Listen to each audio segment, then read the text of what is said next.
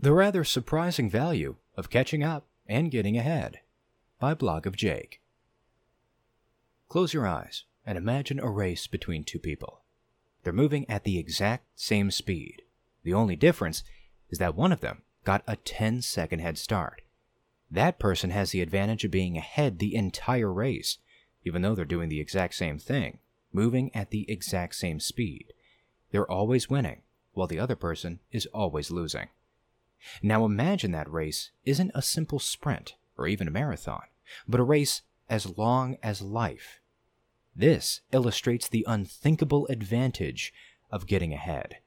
It's no harder for the person with the head start to maintain their lead than it is for the person losing the entire way to maintain the distance they trail behind.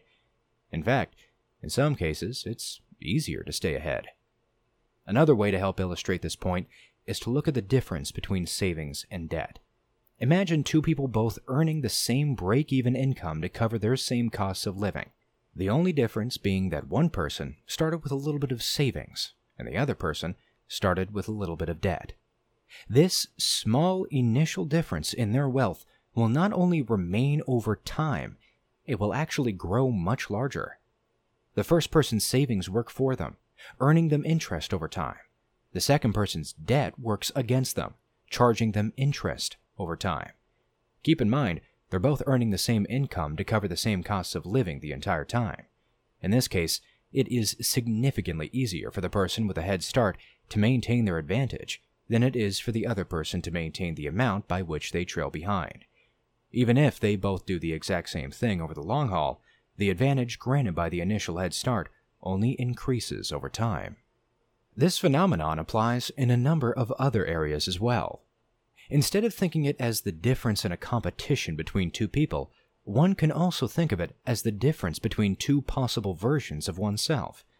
For example, one can lose the weight they want to lose in a relatively short period of time, and then maintain a lower weight for years with no more effort than they would have needed to maintain their old heavier weight over time.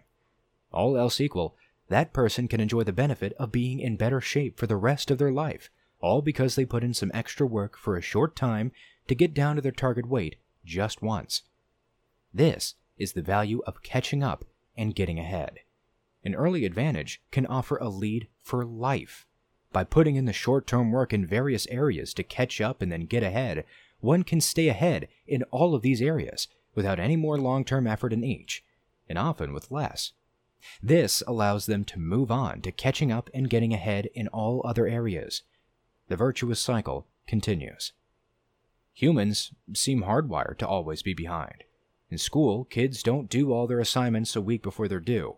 They do them all a night before they're due. Most people tend to focus on not getting too far behind than rather catching up and getting ahead. They fail to realize that it would often take the same or less effort to maintain a lead as it does the deficit. Catching up and getting ahead isn't necessarily easy, but once it is done, it's just as easy to stay ahead as it would have been to stay where we once started. Catching up and getting ahead of wherever one is at the moment takes less time than that over which the benefits of doing so may be enjoyed. Just get some leads in life. It's no harder, it's even easier to stay ahead than it is to stay behind. Why keep losing when you could just as easily keep winning? Catch up get ahead. You can find a written version of this article on blogofjake.com.